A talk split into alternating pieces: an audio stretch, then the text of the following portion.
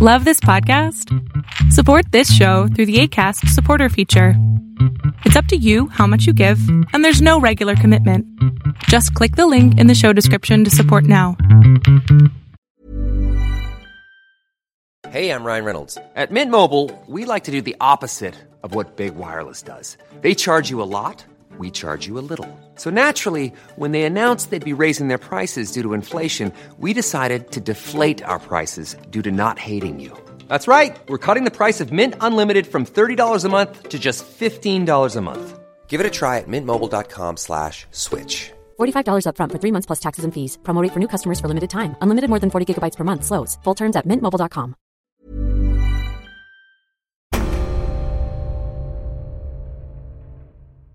One of the things the Cold War was very good at was squeezing out the little guys off the big stage. If the Cold War were still on and there was still a Soviet Union, I'm pretty sure that North Korea would never have developed a nuclear weapon because no one would have let them.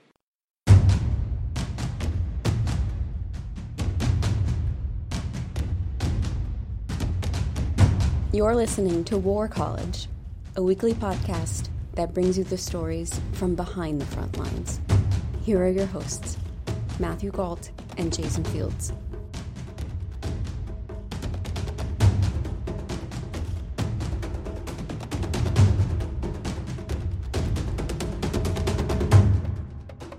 Hello and welcome to War College. I am your host, Matthew Gault. Jason Fields will be here in just a moment speaking to you from the past. We are airing a rerun this week I wanted to give you a little bit of context on it. This one is from 2015, and what a difference a few years makes. Back then, we talked to Tom Nichols, who's a professor at the U.S. Naval War College and at the Harvard Extension.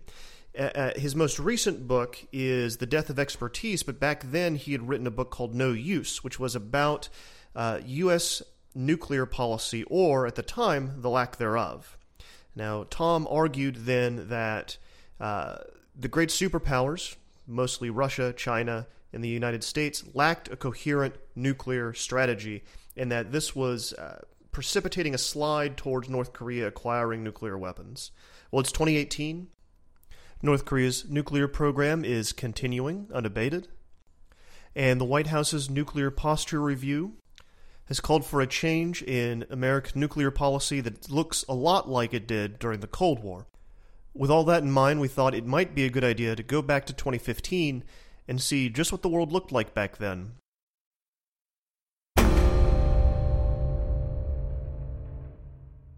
So, what is the current U.S. nuclear strategy if we can just jump right into it? I mean, what role do they play, nuclear weapons, and what does U.S. see them as being for? Well, that's a good question because I think U.S. nuclear strategy is in transition. I think there's not really as clear an answer to that question as there should be. Uh, the United States has done three reviews of its nuclear, entire nuclear enterprise, as they sometimes call it, of its entire nuclear uh, force, its nuclear strategy, thinking about nuclear weapons. And pretty much every time they do it, it comes up with the same answer that uh, we've had since the Cold War, which is that they're there mostly to deter through being willing to actually fight. Uh, but of course, nobody actually wants to use those weapons for fighting anything. And we then ask, well, how many of them do we need? And we always come up with the answer that we need fewer than we have now, but we still need them in roughly the same kind of configuration. We need bombers, we need submarines, we need missiles.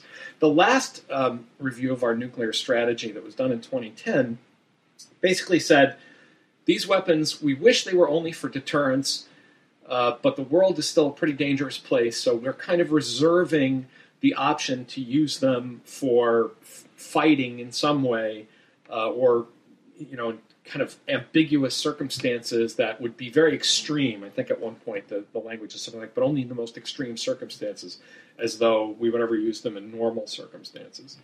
Uh, and so uh, we we want them to be just for deterrence, but we still are kind of holding this sort of trump card in our uh, pocket. But I think that means we're we're not really sure because the Cold War is gone, but we still have a Cold War strategy and a Cold War force that's left over from 40 years ago.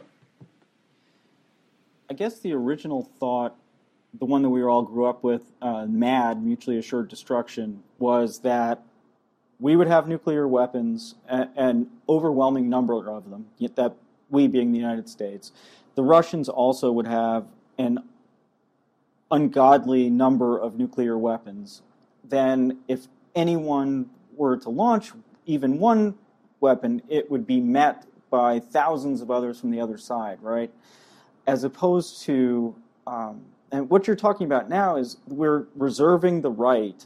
I, I just, I, am sorry if I'm on, repeating, but I just want to make sure I understand it.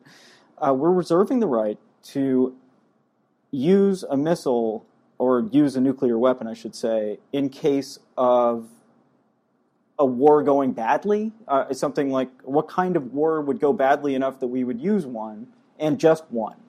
Well, you're understandably confused because so am I. That's the question I keep a- asking, which is what kind of a war are we talking about where we're reserving the right to use one, two, three, ten um, nuclear weapons? And I think uh, because our cold, because our force is still basically a Cold War force, that we still have long range weapons, we have hundreds of warheads, we still have the ability to do immense devastation.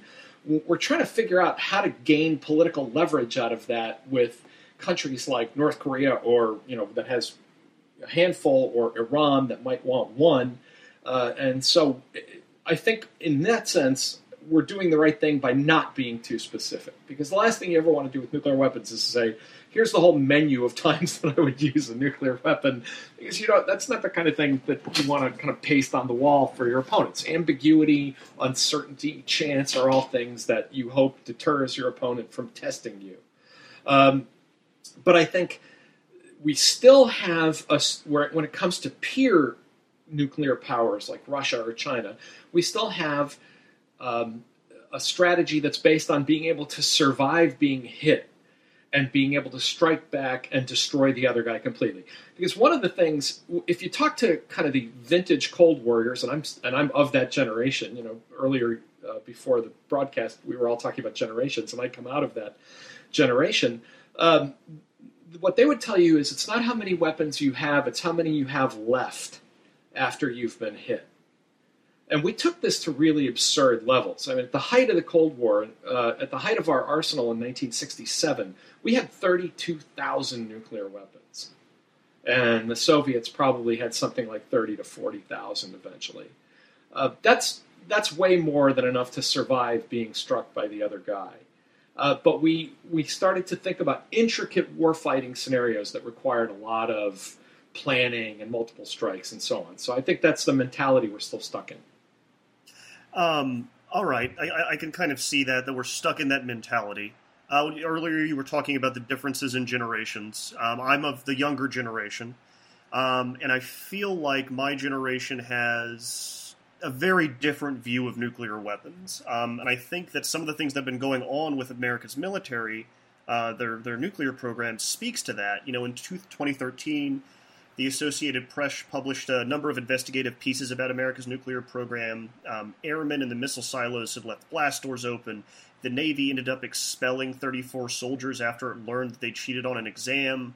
Um, have things gotten better since then? Does this kind of speak to we the uh, you know the, our, our, the Pentagon sits around and strategizes, but doesn't really invest anything in nukes? I wouldn't. I wouldn't even go so far as to say Pentagon sits around and strategizes. Um, let me just back up and say that years ago, um, and it's in the book which I wrote a few years back, uh, that um, the chairman of the Joint Chiefs said, you know, we just don't create nuclear strategists anymore. Right. Uh, so you know, right off the bat, there's a problem, and I think after the Cold War, the kind of problems you're talking about with people getting lazy about procedures and you know, uh, there was the infamous case of flying six live nukes across the country uh, on a B 52 that the crew didn't know about. Um, all of these pointed to a problem that the nuclear mission had become de emphasized, and that people who worked in the nuclear mission just didn't think what they were doing was important. I, I remember talking to a, uh, a retired officer who was an ICBM launch officer during the Cold War and he said they used to go to work, and there was a sign on the wall that said "Not today, Ivan." And, oh my god! And that's really a, not to, and you know that's but that was that's a great. I, I thought that summed it up beautifully, and it gave them a real sense of mission to say, look, no matter what else happens in the world, America, the the 50 states of the United States of America and its closest allies uh, in Europe and Asia are safe. That, you know, not today, Ivan. Well, now, you know, what do you, when you're going down to sit long um, alerts, or long, not alerts, but long stretches of duty, you know, underground for a couple of days, what is it you think you're doing? You're you're defending against the gazillion to one shot that something terrible goes happens in the world. Now, as it turns out, the Russians are actually uh, um, inadvertently reinvigorating the nuclear mission because they won't shut up about nuclear weapons. But uh, you know, the fact of the matter is, the nuclear mission fell into kind of a, a, a, twilight zone for a while, and there was a blue ribbon panel in 2008 that said we really have to do something about this. Chaired by former uh, Secretary of Defense James Schlesinger, and he said even the Air Force doesn't understand its own nuclear mission anymore. And I'll I'll just I'll add one story before um, we move on. I, years ago, I gave a lecture at the War College. Got to be a good 10, 12 years ago, and I gave a whole lecture about um, mutual assured destruction and flexible response and nuclear strategies from the 70s and 80s. And an Air Force officer walked up to me, a young guy, a young major, and he said, "Sir, that was a great lecture." He said, "I'd never heard any of this stuff before." which blew my mind. I mean, as an Air Force officer, he said, I said, have you never heard the expression mutual assured destruction? And he said, not until today. They did no sense of their own history, no sense of strategic air command in the 50s and 60s, nothing like that. No. And and again, uh, I you mentioned generational issues. I think people below a certain age. I teach I teach courses at um, Harvard Extension uh, to younger folks mostly, and they have no sense of any of this. To them, this is all ancient history. Um, when I talk to them about you know people growing up very fearful, and I tell them the classic Cold War kid stories. You know, we hid under our desks, and we we did air raid drills and all that stuff. They look at me almost as if they're an inch away from saying, "Professor Nichols, why would you lie to us about this? You know, nobody really did that." Um, and I say, yeah. "Yeah, we really did." Well, that actually, I think it all comes around. You mentioned Vladimir Putin, uh, you, and uh, he has been making these. Uh, they're not veiled threats. I mean, they are threats. They're um, open threats. they're open threats about nuclear weapons. Uh, I mean, it, to me, it all it's part of a piece. I mean, yeah, if there are kids out there who don't believe this is a real threat and they're not sitting there like I did, actually in bed, sitting up uh, in the 1970s, and just waiting for the bombs to fall you know, which made it very hard to sleep, by the way. Um, you know, if if they don't have that sense, but yeah, I mean, all those weapons are still there, right? Each one uh, more powerful than the ones uh, we just had the anniversary of Hiroshima and Nagasaki, right? Each one of the weapons is pretty much most of them are more powerful than the ones that hit those two cities. They're all more powerful than that. Uh, I just wanted to make sure. Yeah. Actually, I didn't want to say that in case we have a suitcase nuke somewhere that's uh, not very powerful. But um, so, what kind of threat do you think? I mean, when when Putin says the things he said, like you know, I should have moved missiles into Crimea. That was one thing specifically that I remember him saying. Uh, does that change the situation? Does it really make the world more dangerous? Well, the thing that's missing today that that made the Cold War so terrifying for us was not just the number of nuclear weapons, but it was facing an opponent who every day ideologically was committed to our extinction. Uh, you know, the problem with the with dealing with the Russian regime now, and again, you know, people who talk when we talk to younger folks about it, or people who don't have an experience of the Cold War, they say, "Well, you know, it's bad, but is it really that bad?" And the answer is no. It's it really isn't that bad. I mean, dealing with the Russian regime now, um, they're they're thugs, they're gangsters. It's like dealing with Tony Soprano with nuclear weapons. Uh, it, it's a different situation than a, um, a global, a globe-spanning enemy superpower whose entire raison d'etre was overthrowing your system of government. So that made it especially terrifying because every single time we butted heads anywhere, you waited for that fuse to be lit that was going to lead to the ultimate um, showdown and eventually Armageddon. So I, even I don't worry about that as much today, but I do worry about the recklessness of other regimes, especially the Russians, that could lead us back into that kind of situation. But it, but it, it's different. Okay. Do you think that it's reasonable, though, uh, if, let's say, Putin did something horribly irresponsible? I'm not saying that I think he will or anything like that. Um, just your sense. I mean, we've said already, you, it's not clear what our strategy is. Uh, but let's say he did use a bomb. I mean, do you think the U.S. has at this point a, a response? I mean, if let's say he used it in Kiev, this is a great place for me to note that I don't speak for the U.S. government, and this is all my personal views. Right. Uh, so, right. you know, this is my own scholarly uh, outlook on it, and not in any way related to the U.S. government. Um, of course, the U.S. government. I mean, every every government that has nuclear weapons makes plans. I mean, there are all kinds of plans sitting on on shelves. When I hear a scenario like that, though, I always back up to how did things get to the point where Vladimir Putin used the nuclear weapon? Because I, I think a lot of the scenarios that we argue about, we argue about nuclear weapons, jump all the way ahead to assume someone used the nuclear weapon. NATO's deterrent strategy in the 50s, 60s, and 70s, and particularly during the end game in the 1980s with the Soviet Union, was not based on that. NATO had a coherent deterrent strategy that linked the first bullet fired in Europe to the very last nuclear missile launched. Nobody, despite the way people think about Cold War nuclear strategy, it was always integrated into a larger strategy of dealing with the Soviet Union and I fear we've we've lost that. That I that you know we have these arguments and and people say, well, in, imagine a nuke. Well, I always back up to say, wait a minute. You know, how did, for example, in in, in Europe, um, you know, how did we become so weak that Putin decided to test us, put us in a situation where things broke into open combat and nuclear weapons were used? Um, what okay? So what about the the less predictable and more frightening ideological enemies out there, thinking places like North Korea. Um, you know, we're talking about the Iran nuclear deal, wanting to keep um, that kind of weapon out of the hands of that kind of regime. Uh, does this kind of brinksmanship work with with those kinds of uh, those kinds of people? I, I, don't think so, and I argue in the book that it doesn't, uh, because it's one thing to talk about an all-out nuclear Holocaust with the Soviet Union, where it's for all the marbles, right? It's it's um, they're going to destroy the entire United States, take apart the entire Western system of government, and whoever's left is going to rule the ashes. And the only way that you can deter them from doing that is to say we that we'll take you with us. I think that's very different from threatening to nuke North Korea or Iran and destroy an entire region full of our friends uh, to irradiate, you know, entire. I mean, if, if the North Koreans use the nuclear weapon, are we going to hit them with five back? Uh, the Japanese might have a, have some feelings about that. The Koreans, the, the South Koreans themselves. I mean, th- this we never thought, despite the famous movie title that us Cold War kids all know, "The Day After." The reality is that American nuclear planning didn't. Nobody's nuclear planning during the Cold War really thought too much about the day after, because we figured, you know, if it happens and deterrence fails and we take the other guy down with us, well, then we hope the people in Brazil or Antarctica or whoever survives manages to build a better world without us.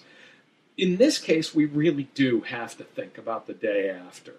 We have to think about what happens the day after Iran uses a nuclear weapon and we decide to use two or three or four nuclear weapons against Iran and irradiate the entire Persian Gulf region and kill millions of people and sick or kill thousands, sick and tens of thousands, um, create an environmental disaster for years to come. It's simply too facile to say, well, we'll just hit them with nuclear weapons. And I think we've used that as a crutch since the 1990s as a kind of placeholder for thinking about strategy. Personally, my feeling is we need to develop our conventional forces back to where they once were because we've tried to get a kind of cheap answer by saying, well, if worse comes to worse, and then we fill in this blank space with nukes. But I don't think that's going to work anymore.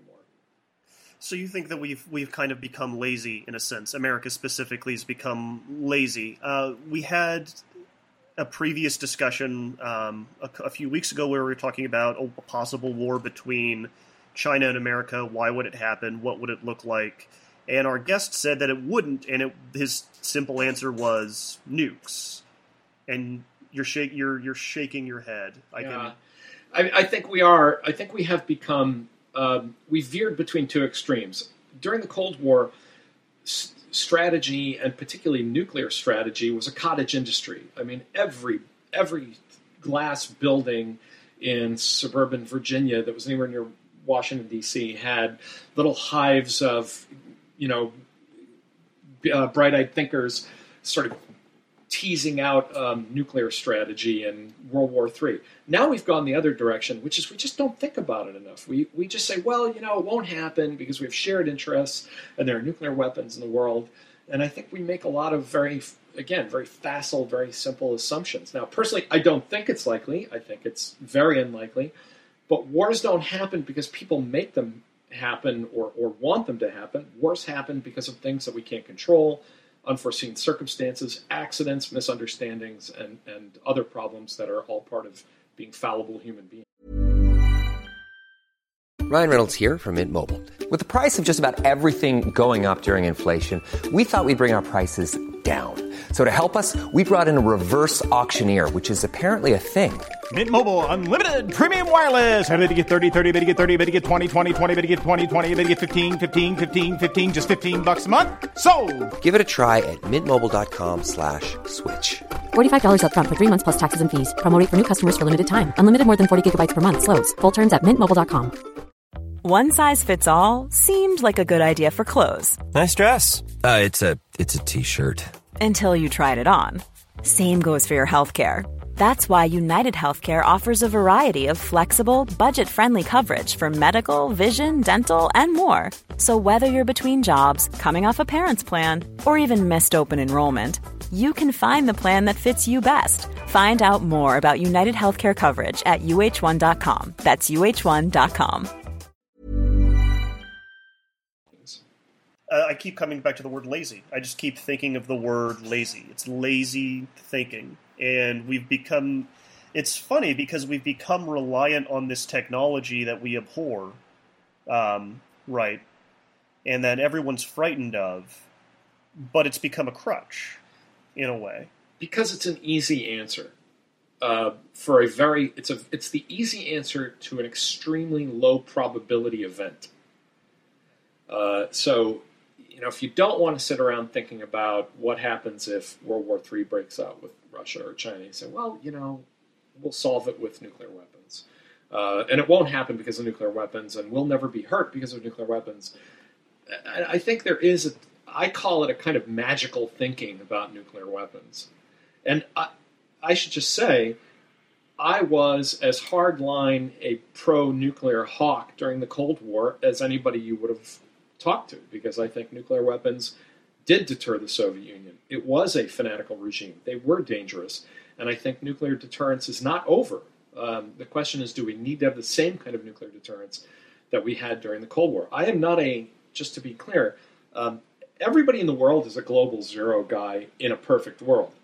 But in the real world that we live in, I'm a global low guy, not a global zero guy. I would I think we can deter each other and keep the peace, but we don't need to have thousands of nuclear weapons to do it. I think we we might need just hundreds, if that many. So, what does that new um, what does that new concept look like? Do you think that new that new deterrence? Um, well, I think without the ideological driver behind it, it means that we don't have to be prepared for every possible contingency 24 hours a day, seven days a week. Remember, during the Cold War, when you have an opponent who has said, you know, we're we're determined to eradicate, you know, this enemy regime, and we we will, you know, we will sing a dirge over the corpse of your your social and political system. Yeah, you kind of sit there waiting for an attack out of out of nowhere. Um, we don't have that kind of relationship with Russia or China. We have a tense uh, relationship with them. We are at best frenemies. At worst, we are enemies, but not. But in that sense of being strategic competitors rather than dedicated ideological enemies, like Kissinger's famous uh, "scorpions in a bottle." Or Khrushchev, uh, when Khrushchev said, "We will bury you," right? Yeah, although you know that's over the years it's gotten lost that he meant we would bury you with our greater productivity and our better system and all that. So I think the better comment from Khrushchev is, if you want an arms race, we will crank missiles out like sausages. Oh wow! Um, yeah, so you know when you're dealing with people like that, then you know you, you want to keep your powder dry. Um, Putin says a lot of a lot of um, very threatening things, particularly to the Europeans, but again the, the balance of forces between the United States and Russia is quite different, including the ideological competition and the situation in Europe. Remember that once upon a time in Europe, they had a whole belt of allies uh, that they controlled and owned, ringing their country. NATO now is 28 nations, all you know, get, committed to each other's defense. Um, and uh, the, the, Russians are the ones. I mean, they simply don't have any allies. They don't have any friends, and and uh, that makes a difference the argument that we're strategically lazy doesn't just apply to China. I mean, we obviously we think about China, we hold exercises, we watch them carefully. It's not like we're not paying attention. Um, but it's true that well, nothing will really go bad because because of nukes is is a pretty common argument.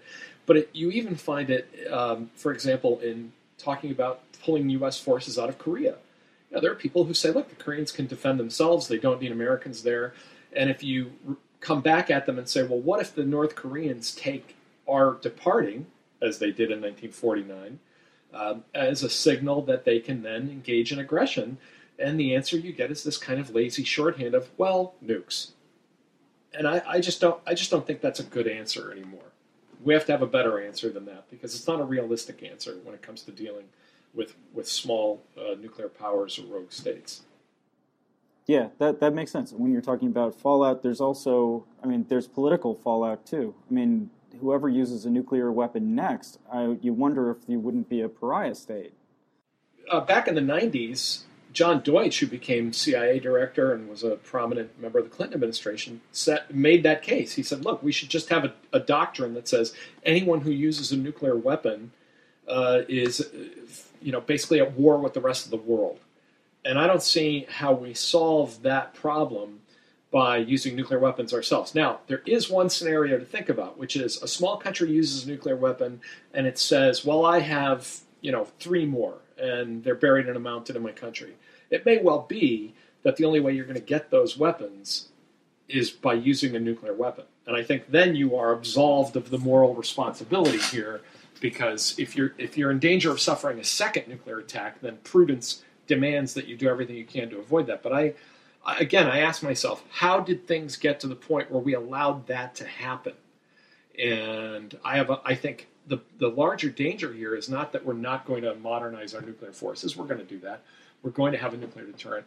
The problem is when we become so conventionally weak and so detached from paying attention to foreign affairs in general that countries start testing us and taking stupid risks that then can lead to a nuclear confrontation. I think that's exactly what happened in Europe, and that's why Putin keeps throwing the dice because he thinks we're just he thinks we're AWOL from foreign affairs, and he, and to some extent, I hate to say it, he's right. I mean, it does sound like what you're saying is that that makes the world a, a more dangerous place, right? It, in some ways, the Cold War was very reassuring in a, in a kind of horrible way. that, because we understood every every we understood our enemy, right? Right. At least we, to some extent. We had this all gamed out. We thought we had achieved a very high level of stability. Basically, we, I think the Cold War was a situation in which we said the chance of Armageddon is tiny, infinitesimal, and if it happens, it'll be the end of the world. But we've worked this out so well that it's not likely to happen. Um, now we're in a situation where we say, well, nobody's really going to try and blow up the whole world, but we could end up in a situation where nuclear weapons come into play because we just weren't paying attention, or we, we there was an accident, or there's some unforeseen actor that that enters the stage that we hadn't counted on. One of the things the Cold War was very good at was squeezing out the little guys off the big stage. That the United States and the Soviet Union kind of kept order. Uh, for example, if the Cold War not that I'm nostalgic for the Cold War, and no one ever should be. Uh, but if the Cold War were still on and there was still a Soviet Union, I'm pretty sure that North Korea would never have developed a nuclear weapon because no one would have let them. Right now, it feels like it's all little guys. There are no adults on the playground anymore. Yeah, and uh, it, there are no adults on a playground full of children with machine guns. Is a way to look at it. Yeah, that unfortunately, it's a very convincing way to look at it. One last thing I wanted to ask you about what's going on in space. Uh, I mean, from a defense standpoint, you wrote about alternatives to nuclear weapons, including rods from God. Oh, that wasn't me. That's one of my. That was one of my that colleagues was a at the War College. Yeah.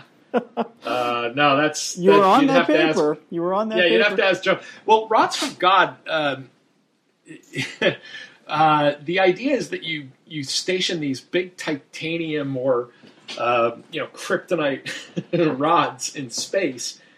Uh, I think it was yeah. I, I, I what did I say? Titanium. Uh, yeah, so you, you, you take these incredibly durable rods and then you use kinetic energy to fire them at the ground, and they hit the ground with a kinetic force that's equivalent to a nuclear weapon. Uh, but But without the fallout, was, was that? but without the, idea? fallout and all of those other Okay. things. But of course, then you're moving a whole a whole arms race into space because what happens when the bad guys decide to blow up one of your satellites? Um, then now you're running around in the uh, exosphere, you know, taking out each other's space assets, blinding each other, knocking down GPS. You're going to end up in a nuclear conflict doing those kinds of things one way or Well, another. we're it doesn't solve well, your problem. We're moving towards that, though, aren't we? I mean, there is kind of a space arms race going on right now. I think it's important to distinguish between uh, the the military uses of space, like weapons in space, and space militarization, which is using space for all kinds of military related needs. And space, the militarization of space, been around for since the first time we, uh, since the Russians popped a satellite into the air in 1957. Um, but I, yeah, I, I mean, I think there's a you know everybody, all sides that can get into space are thinking about how to use space to their uh, advantage. One of my colleagues wrote a book calling space as a strategic asset, and I think that's how they all see it. But um, I, I hope that doesn't happen. Well, thanks very much for joining us today. Uh, I mean, it's really been a fascinating conversation. Um, and uh, I don't think I'm going to be quite nostalgic for the Cold War, but uh, I think you made me as close as possible.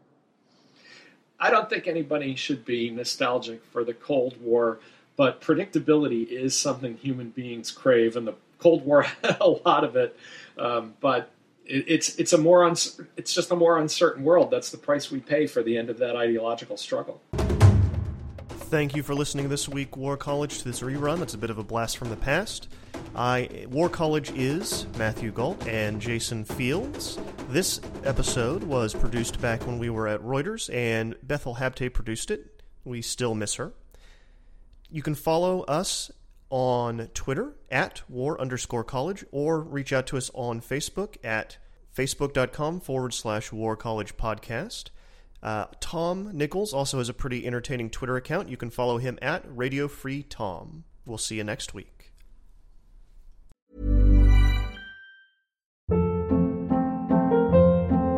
Hold up. What was that? Boring. No flavor. That was as bad as those leftovers you ate all week. Keke Palmer here, and it's time to say hello to something fresh and guilt-free. Hello Fresh. Jazz up dinner with pecan-crusted chicken or garlic butter shrimp scampi. Now that's music to my mouth. Hello Fresh. Let's get this dinner party started. Discover all the delicious possibilities at hellofresh.com.